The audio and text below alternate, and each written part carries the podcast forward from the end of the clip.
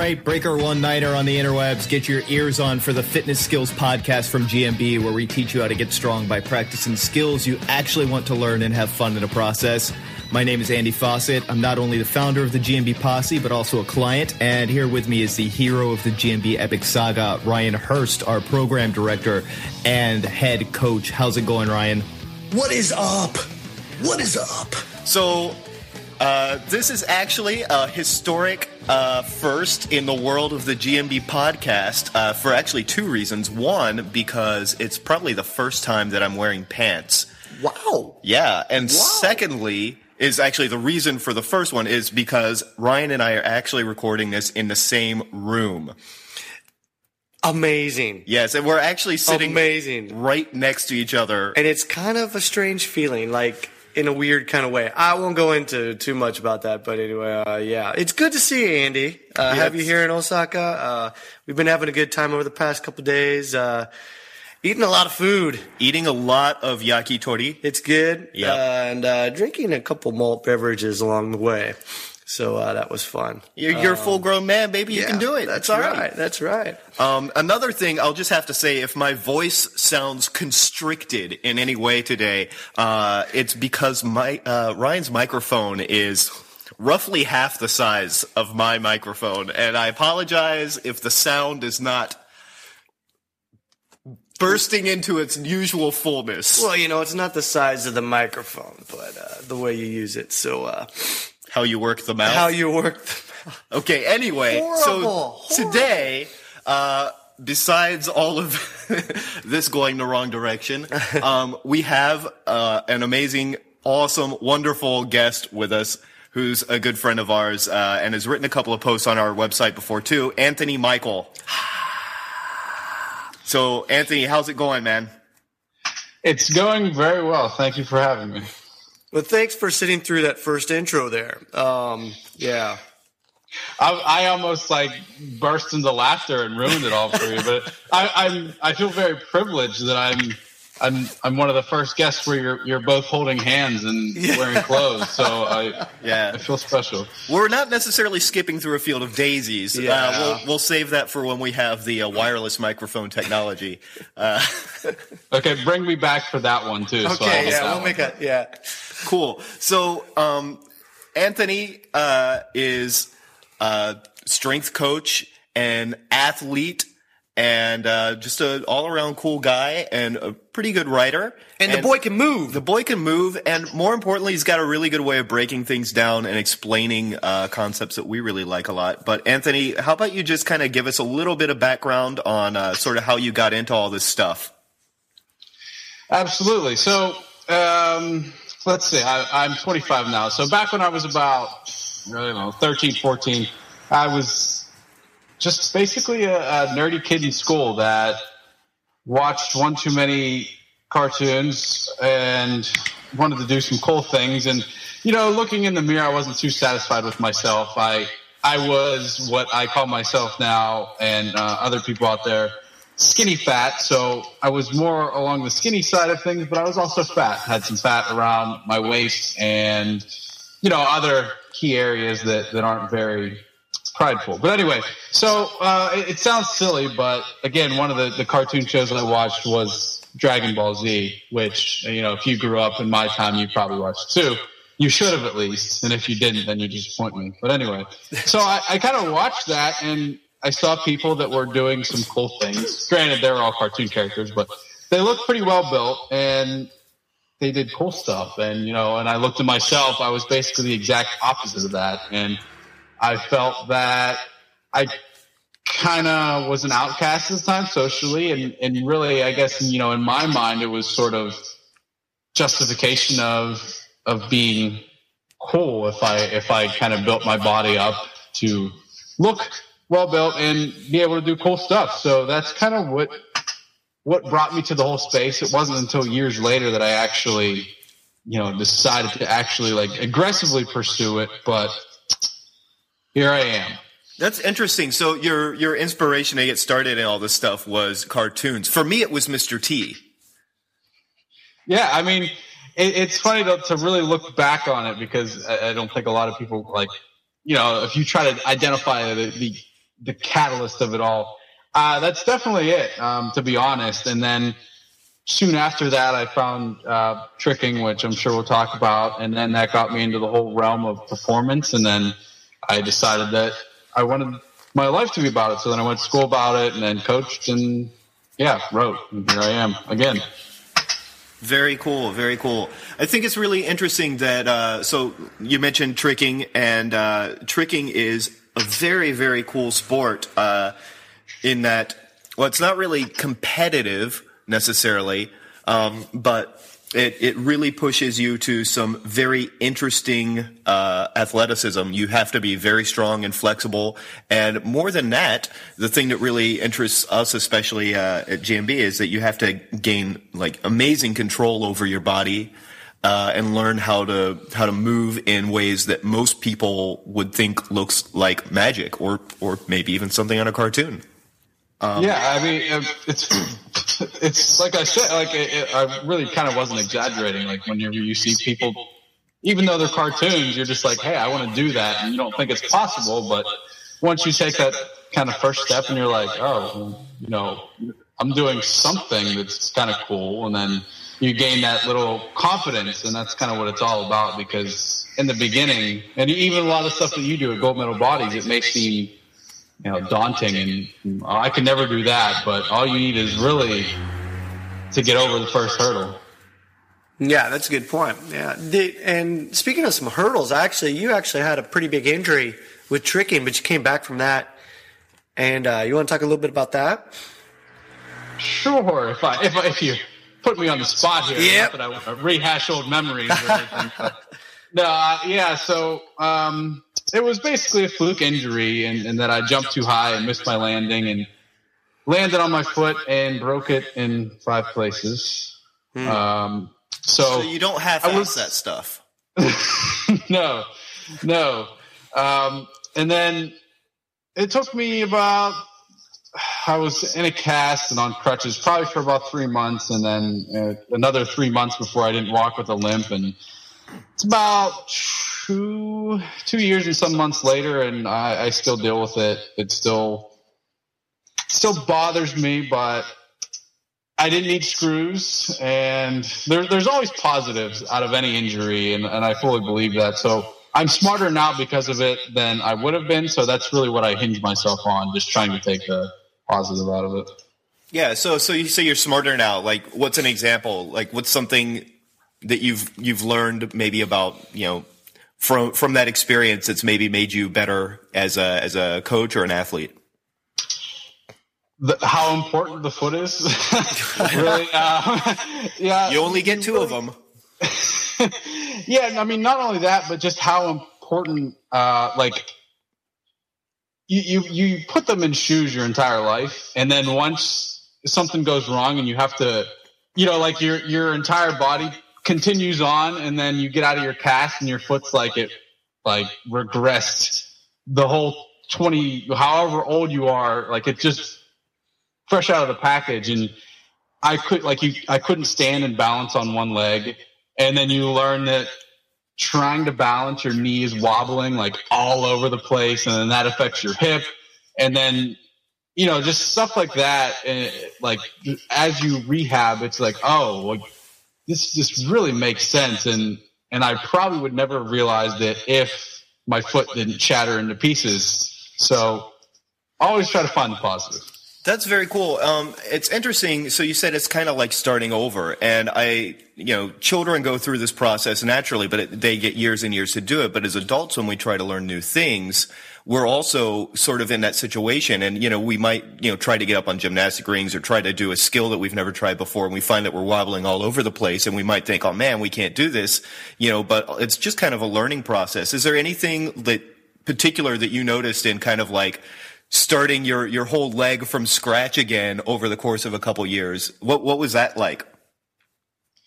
Tough. Uh, mainly because, like I said, I walk with a limp. It's like it, it, it's very humbling in a sense that it's just so dysfunctional that I mean, I, it's just it's really hard hard to explain because you, you take it all for granted in that even something as simple as squatting down or uh, you know, just balancing on one leg. Like I said, that was like the majority of my rehab for the first couple months was balancing on my leg, then balancing on on the ball of my foot, and with my eyes open, with my eyes closed.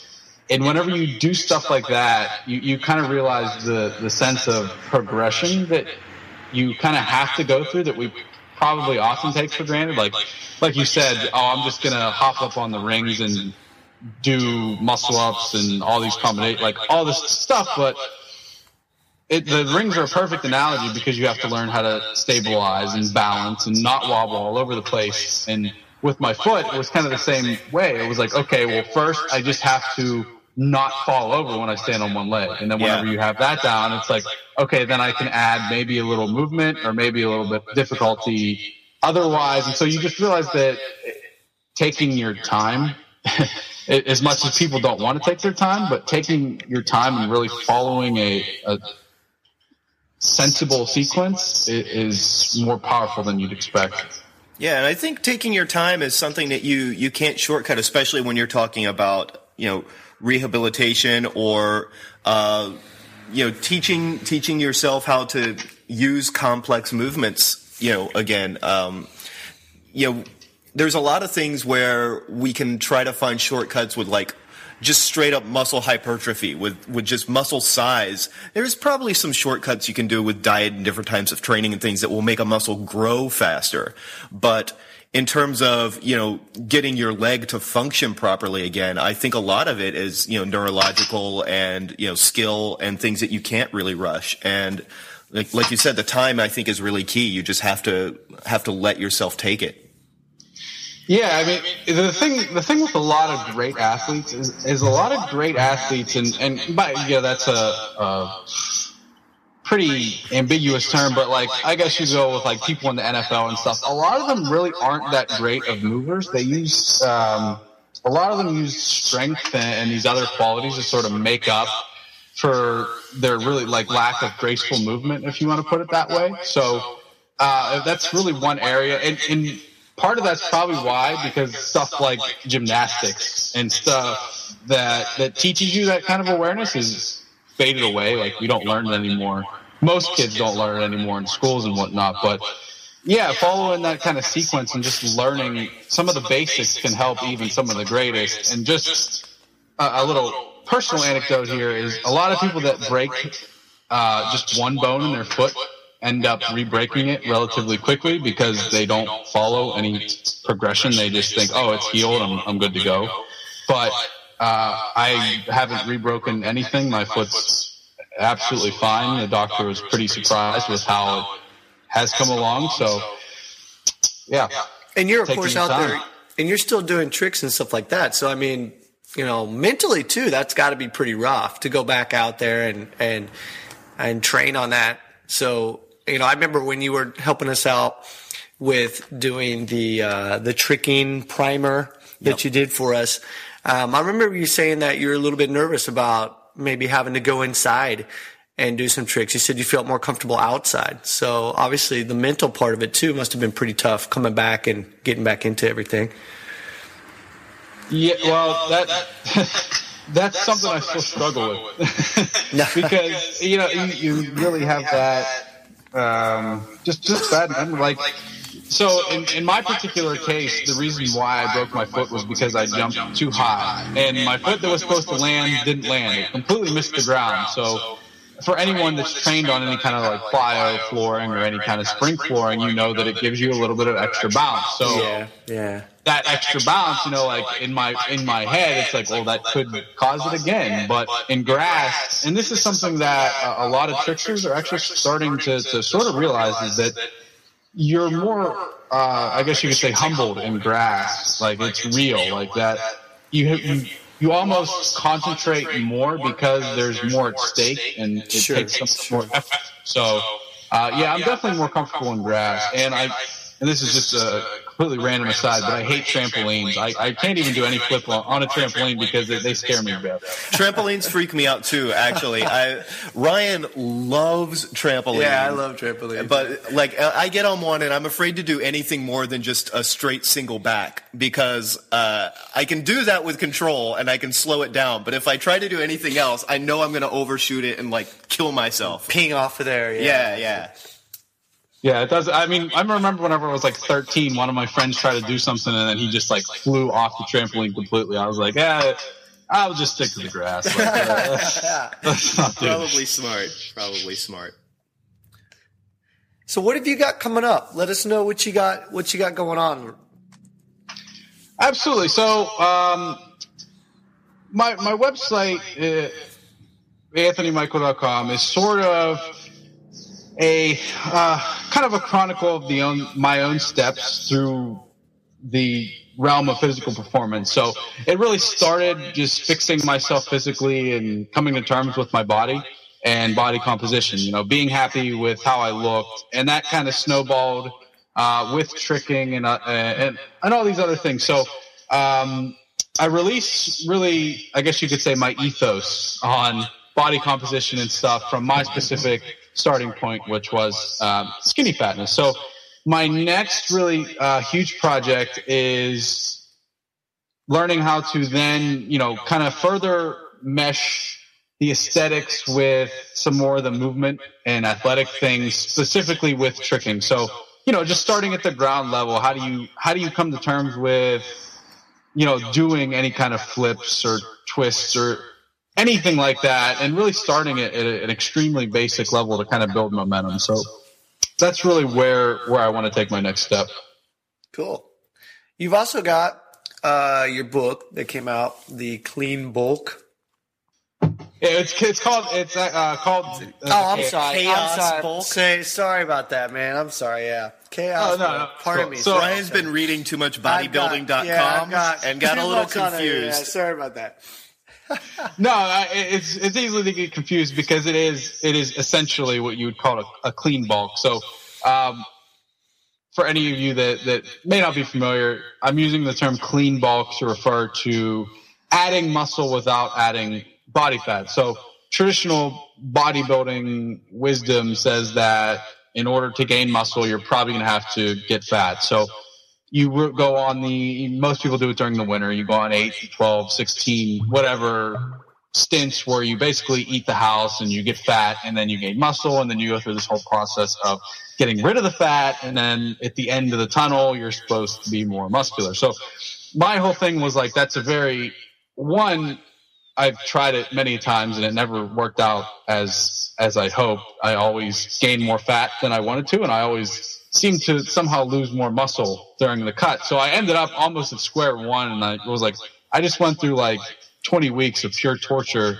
and I have nothing to show for it. So I basically at the start of last year was like, okay, well, I know a lot of people say you can't really gain muscle without fat, but why don't I give it a shot? So that's basically what I did. And it turned out at the end of the year, I, I gained, you know, uh, probably, I think it was any, anywhere in the neighborhood of, of 10 to 15, you know, scales fluctuate, um, 10 to 15 pounds.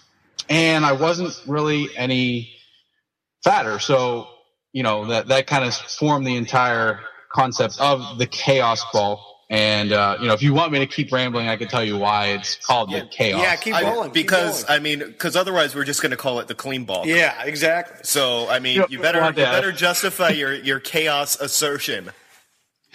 yeah so part of that is the reason why i chose chaos is because it is a relatively chaotic process. So again whenever you look at most uh, bulking cutting programs you're eating the same amount of food every day uh, regardless of what you do right? So you know if you're bulking you eat x amount of calories every day and then you fatten up. And then whenever you're cutting every day you go negative and you lean down. But um, really the kind of defining moment that that tipped me off to try something different was paralleling it to thirst. So you, outside of like the the I don't want to call them crazy because some people do, but it's crazy in my opinion. People that drink like uh, so much amount of water every day. Like they have that amount. Uh, I drank eight glasses of water. I'm done. You know, I hit my limit and I'm done. Well, you know, like for me, thirst is just if I'm thirsty, I drink, and if I'm thirstier, I drink more. If I'm not as thirsty, you don't drink. And in that sort of relationship where it's it's very chaotic in a sense. So you never really have a set amount. All you do is gauge based upon how you feel.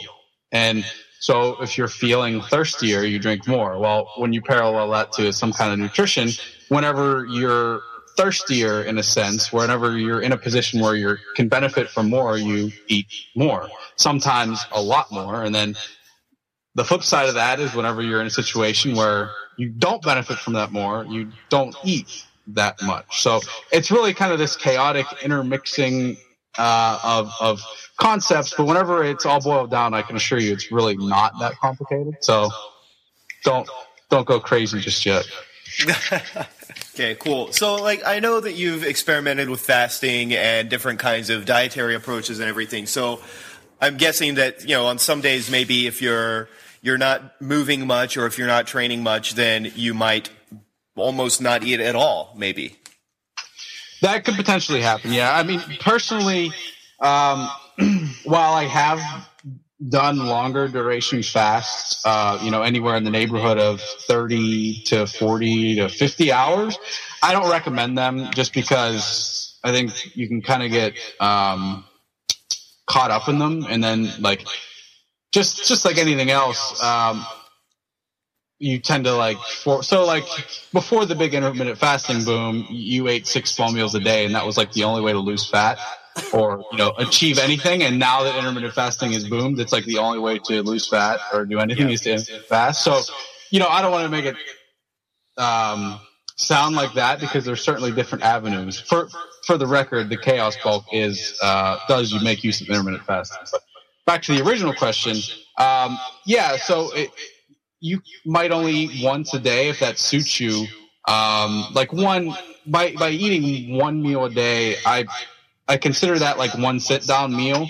Inside the chaos bulk, I, I say that, you know, you can have basically sporadic feedings of vegetables and, you know, fruit throughout the day. If you like have that huge hunger pang where you feel like you're going to like eat your desk or something. So I'm not like extremely strict with if you put any one piece of food in your mouth, like all your gains are going to go away. But, um, yeah, that's just my personal opinion. The way I put it is like, sort of a, a difference between a graze and a feast. So, you know, most animals that graze have vegetables available to them all day, every day. So I'm more lenient with eating vegetables and whatnot because it just seems to make sense where you can store them. They have a longer shelf life. Whereas most protein sources and like if you killed an animal way back in the day, it would go to waste. So you usually ate a lot of it and really took it in and then yeah, so that that kind of sets up the whole one meal a day thing for me.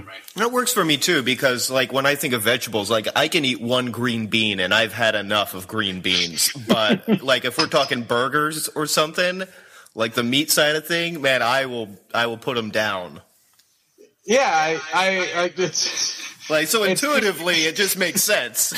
It seems absolutely silly, but for anyone that, that does like vegetables and then does like meat, it, it really almost kind of just flows with it because you don't really have like one piece of steak and say, oh, I'm, I'm done with that. But like a vegetable, like a handful or a few pieces of broccoli, and you could say, I'm, I'm feeling pretty good right now. No, I, I don't need any. I, I, I don't need to order like seconds and thirds of broccoli then. Well, I mean, if you have a huge appetite, right? Cool, cool, cool. Um, all right, yeah. The other thing is, so we talked a little bit about, you know, you rehabbed uh, your your leg and your foot and everything, and uh, also I just want to mention that uh, we've, you know, recommended also on our our site uh, your uh, what athlete's guide to chronic knee pain, which is uh, a really interesting approach to sort of well, it's a more rehabilitative approach to curing knee pain, and uh, I thought that was really interesting, and we we liked it. Uh, could you maybe tell us a little bit about uh, sort of how that works, how you structured it, and and why it uh, effective when maybe a lot of other things aren't. Sure. Um, yeah, I had pretty severe chronic knee pain. Uh, it, you're you're setting me up for all these injury questions and makes it seem like I'm some kind of like just I'm I'm prone to injury and uh, I'm just like constantly disabled. Like I, I can't do anything. I need a cane to walk up the steps and I'm 25.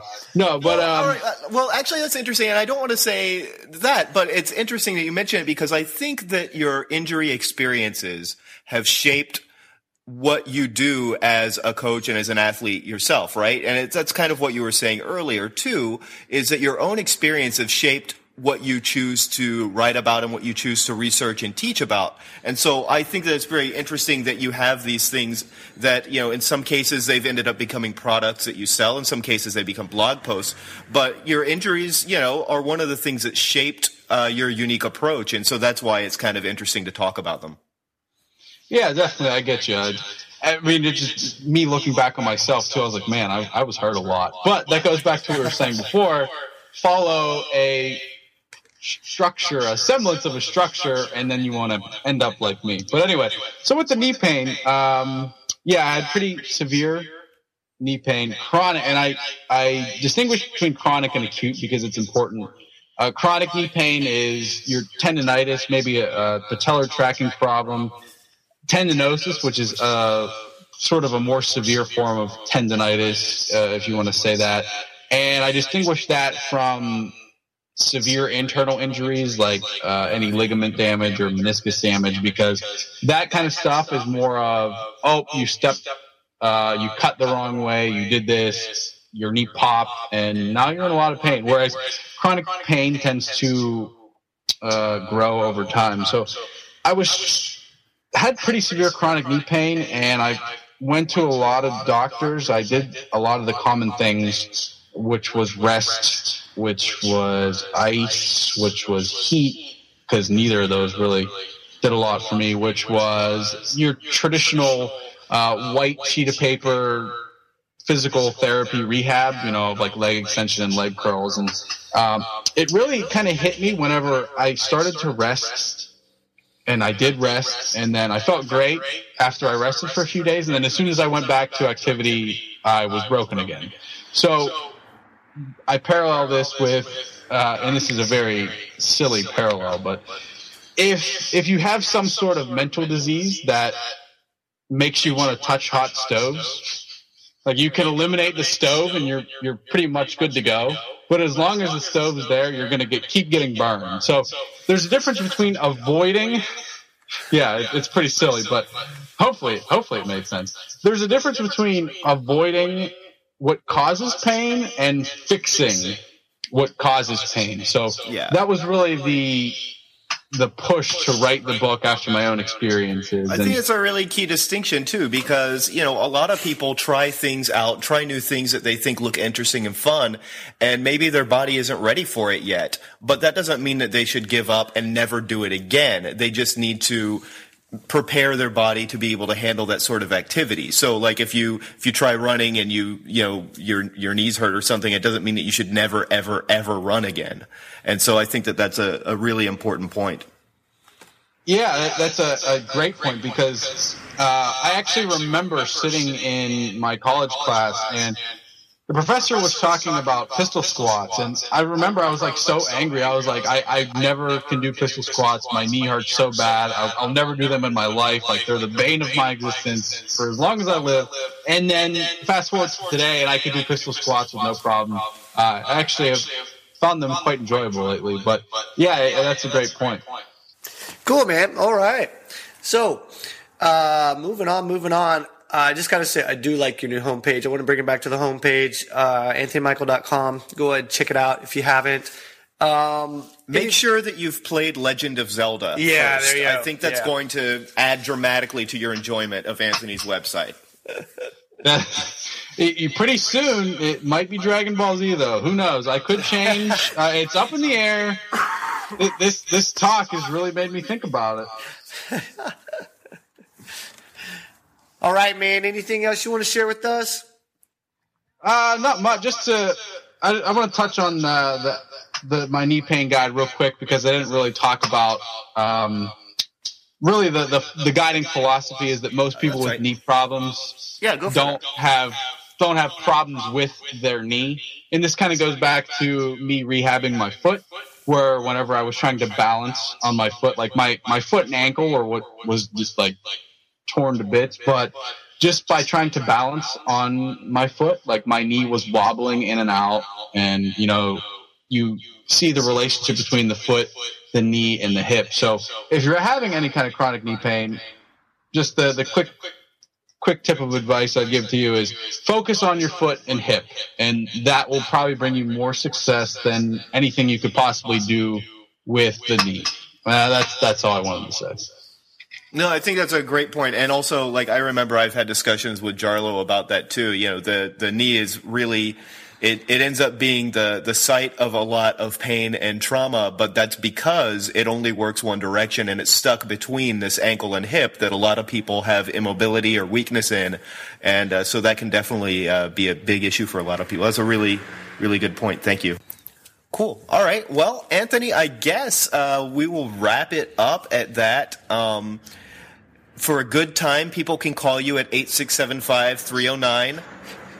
I don't, probably nobody under the age of 50 Yeah, I was gonna that say joke. that's, that's only for old people. Anthony's too young to know that. I I, think so. I got I got it. Don't worry, I got Oh, okay, okay, okay. All right. I, I instantly felt old when I said that. So, uh, but yeah, thank you uh, for talking with us and uh, keep doing what you're doing.